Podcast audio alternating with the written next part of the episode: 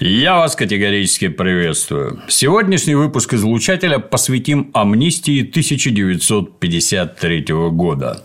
Данная амнистия – крупнейшая за всю историю существования советской исправительной системы. Событие получилось, как бы это помягче сказать, неоднозначное. Впоследствии прослеживалась как положительная сторона, ну, в виде политических, экономических преобразований, так и отрицательная в виде социальных проблем. Чего было больше и какое влияние на что оказало, ну, давай попробуем разглядеть. По окончании войны количество заключенных постоянно росло. В основном за счет лиц, совершивших воинские преступления, советских военнослужащих, побывавших в немецком плену, пособников нацистов, которых теперь называют непонятным словом коллаборационисты. Для многих, наверное, открытие, что граждане совершают преступления и на войне. Например, не подчиняются приказам командиров, дезертируют, оставляют позиции, перебегают на сторону врага, воюют на стороне врага, работают в концлагерях надзирателями. Всякое в нашей жизни бывает. И за очень многое приходится отвечать. Про концлагеря, наверное, надо чуток подробнее. Как много лет подряд сообщали нам либеральные уроды, все заключенные переезжали из гитлеровских концлагерей сразу на Колыму, в лагеря сталинские. Это, как нетрудно догадаться, ложь. Когда Красная Армия освобождала заключенных немецких концлагерей, с ними сразу начинали работать военные следователи. Из лагерей никого не выпускали, потому что там проводили опросы, кто и чем в лагере занимался. И вчерашние заключенные массово указывали на тех, кто прислуживал нацистам. А зачастую убегающие нацисты бросали в лагерях картотеки, из которых становилось понятно, кто работал на немцев явно, а кто работал на немцев тайно. Так выявляли агентурные сети, ну и все выявленные пособники нацистов отвечали в строгом соответствии с советскими законами, а остальных просто освобождали. С 1946 по 1950 год численность заключенных в СССР выросла с 1 миллиона 100 тысяч до 2 миллионов 500 тысяч и оставалась таковой до 1953 года. Из них осужденных на срок до 5 лет 590 тысяч граждан, от 5 до 10 лет – 1 миллион 216 тысяч, от 10 до 20 лет 573 тысячи. Получили срока больше 20 лет – 188 тысяч человек. На первый взгляд, такое количество осужденных может показаться чудовищно большим, но это только на первый взгляд следует постоянно помнить о том, в какое время и при каких обстоятельствах происходили данные события. Да, в мае 1945-го Красная Армия взяла Берлин и задавила нацистскую гадину прямо в ее логове. Советский Союз победил нацистскую Германию, боевые действия закончились. Вот только на освобожденных территориях нашей страны остались миллионы граждан, сотрудничавших с нацистами, совершивших воинские преступления, да и просто бандиты. Предстояла серьезная работа по выявлению врагов внутри страны. Ну, о том, как это происходило, можно посмотреть в выпуске вечернего излучателя про СМЕРШ. В общем, ввиду совершенно объективных обстоятельств народу в лагерях сидело много. Но те, кто рассказывает про массовые посадки и репрессии, почему-то никогда не говорят о массовых амнистиях. А они были и были не раз. Взять, к примеру, массовую амнистию 1953 года. В народе она называлась Ворошиловской. Называлась так потому, что указ об амнистии был подписан председателем Президиума Верховного Совета СССР Климентом Ефремовичем Ворошиловым. Однако инициатором амнистии был, вот ни в жизнь не поверишь, тогдашний министр внутренних дел Лаврентий Палыч Берия. Название «Бериевское» умышленно закрепили за этой амнистией уже в постсоветское время. Это когда силами всяких Венедиктовых, нынче объявленных иностранными агентами, старательно лепили образ сексуального маньяка Берии. Населению десятилетиями навязывали мысль о том, что лично Берия виноват во всех советских ужасах. На федеральных каналах рассказывали о том, как Берия носился по Москве и отлавливал на улицах школьниц, а потом насиловал их у себя в особняке. Изнасилованных убивал, Трупы запихивал в портативную камнедробилку, останки спускал в канализацию, а себе на память оставлял только девичьи трусы, которыми у него был набит полный сейф. Ну а население страны в 90-х, разинув рты, весь этот бред поглощало. Ну, совсем недавно именно так работали наши СМИ. В действительности Лаврентий Берия был ближайшим соратником товарища Сталина, работал с ним рука об руку. И после смерти отца народов Лаврентий Павлович занимался важнейшими проектами, курировал целые отрасли.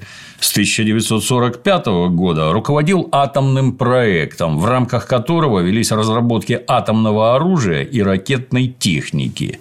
Собственно говоря, ракетно-ядерный щит, благодаря которому мы, как страна, до сих пор живы, это его рук дело. При этом Берия, как мало кто другой, понимал всю сложность ситуации с большим количеством заключенных и пытался найти пути решения. Одним из элементов этого решения и была массовая амнистия.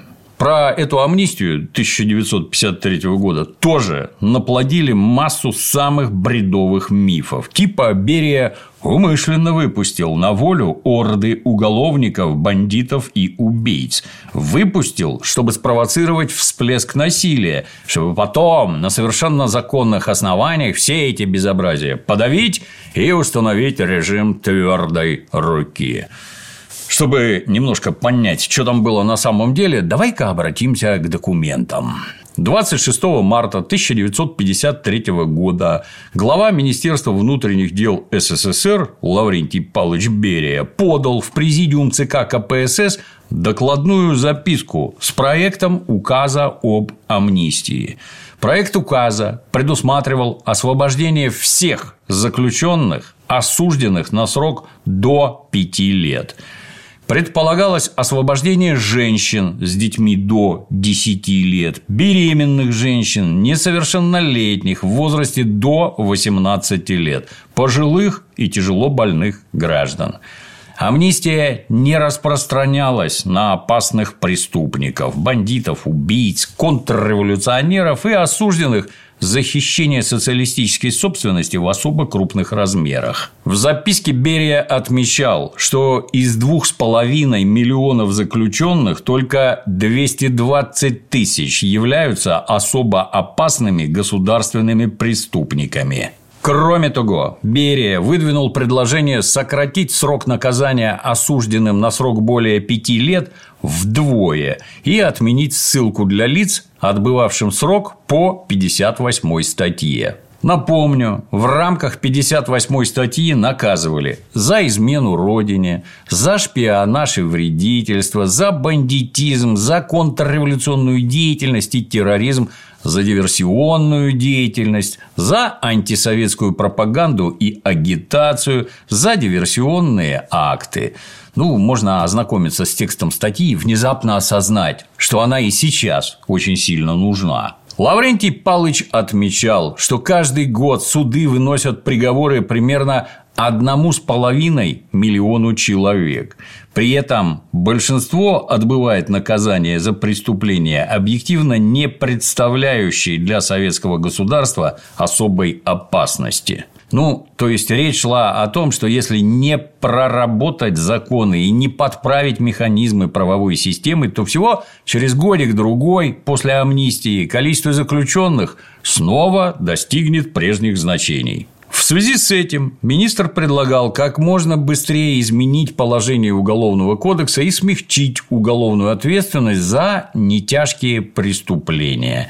За хозяйственные, бытовые, должностные преступления предлагал назначать наказание в виде административных мер. Ну, тут важно отметить, что множество опасных преступников, что тогда, что сейчас, осуждали по более мягким статьям. Так получается потому, что осудить в соответствии с тяжестью содеянного порой не представляется возможным из-за отсутствия доказательной базы. Ну, хоть так. Короче, в целом, изложенные в записке предложения как-то не стыкуются с мифом о том, что Берия затеял амнистию для того, чтобы спровоцировать волну насилия, а затем установить тот самый режим твердой руки. Надо добавить, что товарищ Берия хорошо понимал, насколько серьезные задачи стоят перед страной и каких колоссальных ресурсов, в том числе трудовых, требуют решения этих задач. Рабочих рук не хватало практически везде. Я напомню коротенько. На оккупированных территориях немецкие нацисты разрушали города, уничтожали производство и убили 26 миллионов советских граждан. Фактически, надо было начинать жить заново, надо было поднимать страну из полной разрухи. Задача, казалось бы, неподъемная, но большевики никаких задач не боялись и решения находили всегда. Параллельно с восстановлением порушенного СССР тут же запускает масштабные стройки практически во всех сферах. Космонавтика, автомобильные дороги, метрополитен, мосты, целый комплекс гидроэнергетики из почти десятка гидроэлектростанций, тепловая энергетика, металлургия, нефтепереработка, строительство крупнейших на тот момент крейсеров и судов, ну и многое-многое другое. О ряде великих советских строек говорили в предыдущих выпусках. Не видел? Посмотри. Несложно представить, какого чудовищного количества рабочей силы требовал подобный размах. Несложно понять, что амнистия, которая выпускала в народное хозяйство миллионы рабочих рук, решала серьезнейшие экономические задачи, но давай вернемся к самому процессу амнистии. Вместе с гражданами, которые действительно не представляли угрозы для общества, на свободу выходили и матерые уголовники, получившие срока по легким статьям. Ну, кто-то попал под амнистию по возрастной планке старше 55 лет, кому-то вдвое сократили срок. Как это было у Высоцкого? Как хорошо устроен белый свет. Меня вчера отметили в приказе. Освободили раньше на пять лет. И подпись «Ворошилов Георгадзе». Да это ж математика богов. Меня ведь на 12 осудили, из жизни отобрали 7 годов, и 5 теперь обратно возвратили. Именно такой контингент оказался головной болью для советской милиции в 1953 году. Каждого освободившегося надо было поставить на учет, установить наблюдение за его трудовой деятельностью и жизненным укладом. При таком внезапном размахе все это достаточно непросто. Но в целом, напоминаю, освобожденные по амнистии в 1953 это граждане, осужденные за мелкие кражи, за незначительные преступления, ну, типа за попытку вынести продукт из комбината и тому подобное. Согласно данным на 16 ноября 1953 года, из мест лишения свободы по амнистии вышло 1 миллион 201 тысяча 606 человек, из которых осужденных на сроки до 5 лет. 551 551 человек, осужденных на сроки свыше 5 лет за должностные, хозяйственные и воинские преступления 49 745 человек, женщин, имеющих детей до 10-летнего возраста 57 132, беременных женщин 6 013, несовершеннолетних 5684, мужчин старше 55 лет – 44 210, женщин старше 50 лет – 18 044, страдающих тяжелыми неизлечимыми недугами – 43 411 человек. По ходу было прекращено производство 400 тысяч следственных дел. По указу досрочно сняли ограничения со всех высланных. Были и такие граждане, которым в качестве наказания запрещалось проживать в определенных местностях и городах.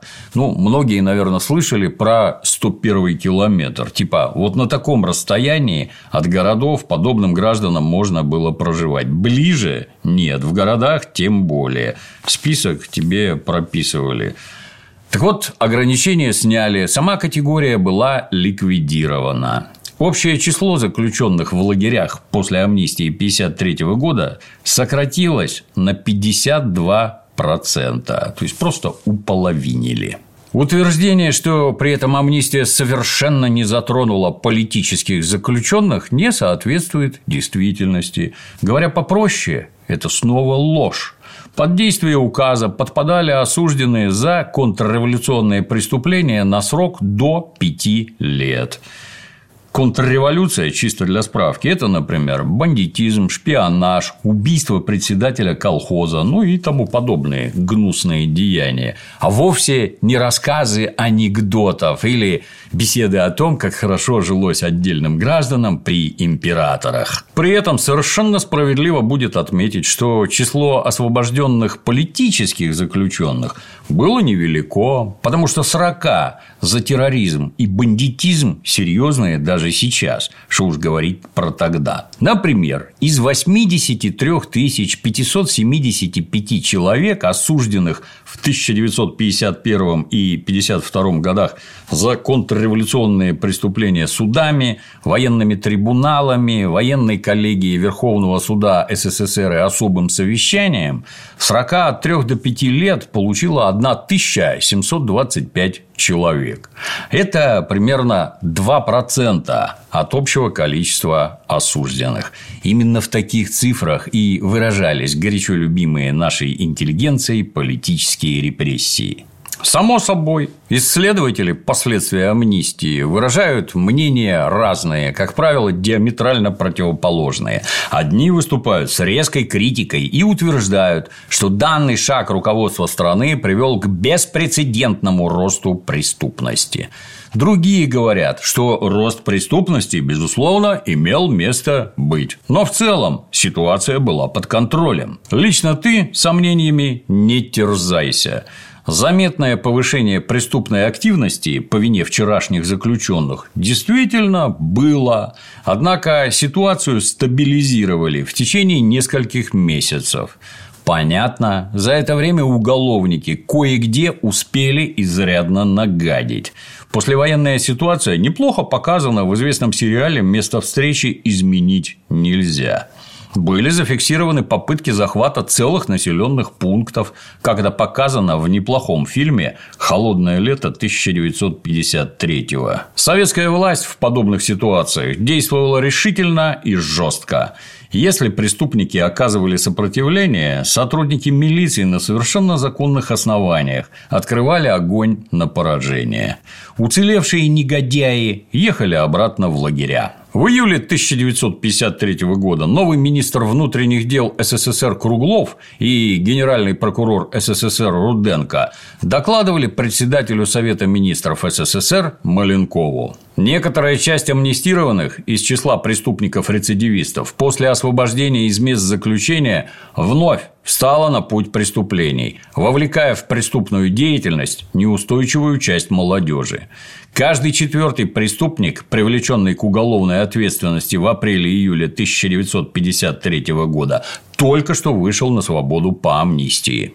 2 июля 1953 года в связи с увеличением числа эксцессов был принят проект указа Президиума ЦК КПСС о неприменении амнистии к лицам, осужденным за разбой, ворам-рецидивистам и злостным хулиганам. Согласно указа, все освобожденные по амнистии, продолжавшие вести паразитический образ жизни и не занимающиеся общественно полезным трудом, были вновь осуждены и этапированы в исправительно-трудовые лагеря, где таким и место. Число освобожденных по амнистии из лагерей и колоний на 1 апреля 1953 года составило 54% общей численности заключенных. За ненадобностью было ликвидировано 104 лагеря и 1000 567 колоний и лагерных подразделений. К июлю 1953 года большинство вышло на свободу и получило прописку. По данным на 1 июня 1953 года 24,5% были прописаны в республиканских, краевых и областных центрах, 31% в остальных городах, 43% в сельской местности. Значительная часть вышедших на свободу была успешно трудоустроена. 64,5% 2% по состоянию на 10 июня 1953 года. Лучше всего трудоустройство шло в деревнях – 72%. Хуже всего в столицах республик и областных центрах 52%. В общем, в результате амнистии на свободе одномоментно оказалось больше миллиона граждан. Часть из них, к сожалению, утратила навыки жизни на воле. Так бывает и сейчас. Но большинство хотело начать новую, нормальную жизнь. Ну, понятно, далеко не все находили в себе для этого силы. Не помогал в этом и специфический жизненный опыт. Но таких было немного. Большинство нормально работало и вело нормальную жизнь позабыв свое уголовное прошлое. Амнистия была небывалого размаха. Механизмов трудоустройства и интеграции в общество такого количества граждан просто не было. Формальное трудоустройство еще не означало реальной социальной реабилитации личности и включения бывшего заключенного в систему нормальных отношений на воле. Не каждый трудовой коллектив готов был принять человека с таким интересным прошлым. Поэтому говорить о полной и беспрепятственной интеграции вчерашних заключенных в гражданское общество даже при массовом трудоустройстве, ну, было бы не совсем правильно. В докладе генерального прокурора СССР Руденко говорится о большом количестве бывших осужденных, вернувшихся к преступной деятельности. А Лаврентий Берия, замышляя столь масштабную амнистию для миллиона оступившихся граждан, шел на серьезный социальный, политический и экономический эксперимент осознанно. Страна на тот момент была на подъеме. Победа в Великой Отечественной войне, укрепление авторитета СССР в международных отношениях, социализм охватывал все больше стран и народов, шло активное создание блока социалистических стран – Такие серьезные преобразования неизбежно вели к либерализации госаппарата. Страна чувствовала свою силу, и необходимость в жестком укреплении власти сходила на нет. Граждане безо всяких указаний сверху сливались в идеологическом, политическом, культурном, социальном и народном единстве, занимаясь общим делом. Вот именно так в боях и трудовых свершениях сформировалась новая социальная общность – советский народ. Так что, как ни крути, а польза от амнистии для страны получилась изрядная. Ну да, имел место всплеск преступной активности – Однако сказать, что преступность имела массовый характер и захлестнула страну, нет, нельзя. Амнистия разгрузила исправительно-трудовые лагеря. Многие лагеря ликвидировали за ненадобностью. Про это рассказано даже в тупых антисоветских книжках типа «Верный Мухтар». Больше миллиона граждан вернулось в экономику, в социальную, политическую, культурную и научную среду.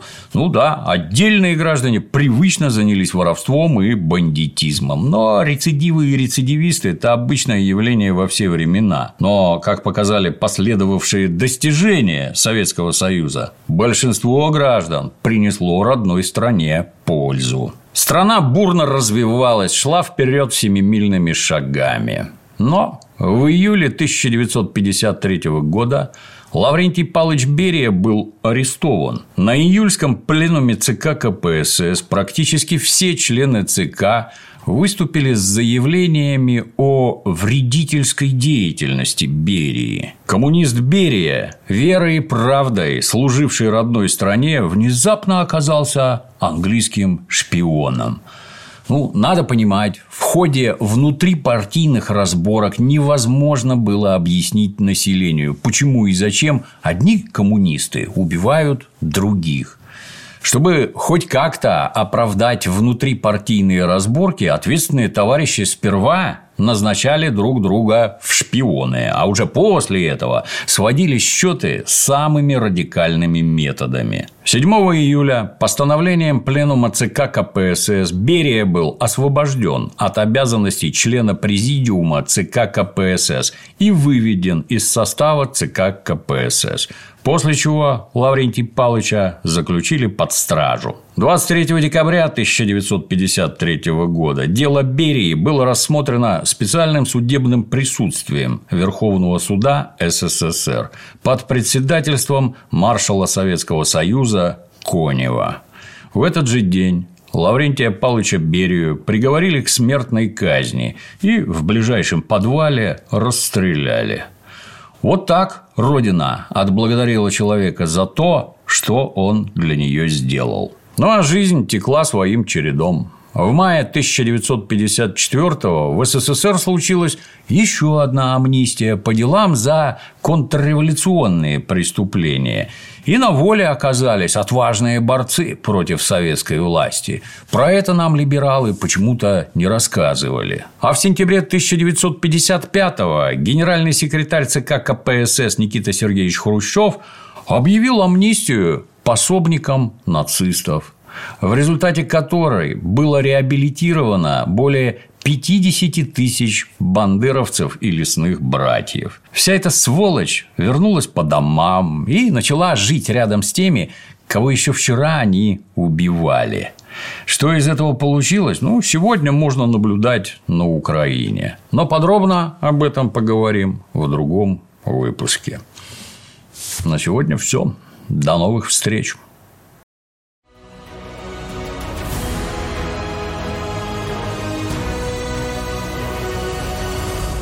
Меня зовут Юрий Шестаков. Я руководитель исполкома Народного фронта в Ивановской области. С самого начала СВО мы доставляем нашим ребятам все самое необходимое, на передовую. От носков до квадрокоптеров, тепловизоров и автомобилей.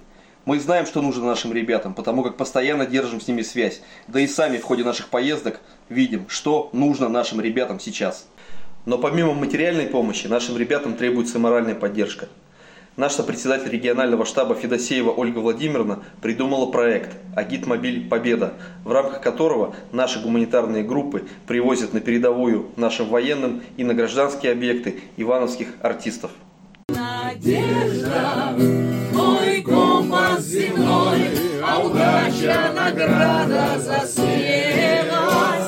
Алексей Подшивалов и Елена Лихачева, артисты Ивановской государственной филармонии, исполняли свои песни для наших бойцов как в блиндажах и госпиталях для раненых, так и в детских домах э, ЛНР для детей.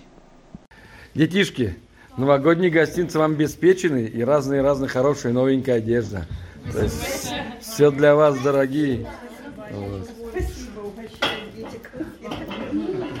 Владимир Александрович делает росписи. Пожалуйста. Вот такой наш человек. С нами девушка сейчас шла по лесу, мы заехали не знаю куда. Это буквально несколько километров от передовой. То есть Елена Лихачева, Ивановская государственная филармония. И вот сейчас ребятишкам, нашим, нашим защитникам просто будет дан очень хороший концерт. И мы здесь, кстати, заночуем. Там и спальню еще покажем. Так что, друзья, у кого есть возможность, поступайте так же. Надо видеть глаза бойцов, чтобы понимать, как важна им наша поддержка. Множество артистов побывали на передовой с концертами в составе наших гуманитарных групп. Это и ансамбль «Очи черный», и рэп-исполнитель Артем Хапаев, и солист Тульской филармонии Сергей Лукьянчиков, и дуэт «Трио Дуэтос». В составе наших команд на СВО побывали и большие артисты. Это заслуженные артисты РСФСР, народный артист России Владимир Александрович Стеклов – и режиссер Московского современного художественного театра Руслан Антонович Банковский. Дорогие друзья, Сергей Куликов, Юрий Шестаков. И все вичуржане, которые собирали так необходимую гуманитарную помощь многострадальному Донбассу, и, конечно же, бойцам 90 восьмой дивизии, дивизии, бригады. да. ВДВ. Огромное вам всем спасибо. Ребята, продолжать так же, так победим. Проект посвящен грядущему 80-летию победы в Великой Отечественной войне. Как в те далекие сороковые, известные артисты, такие как Марк Бернес, Клавдия Шульженко, поддерживали дух красноармейцев на передовой. Артисты в зоне СВО в первую очередь артисты.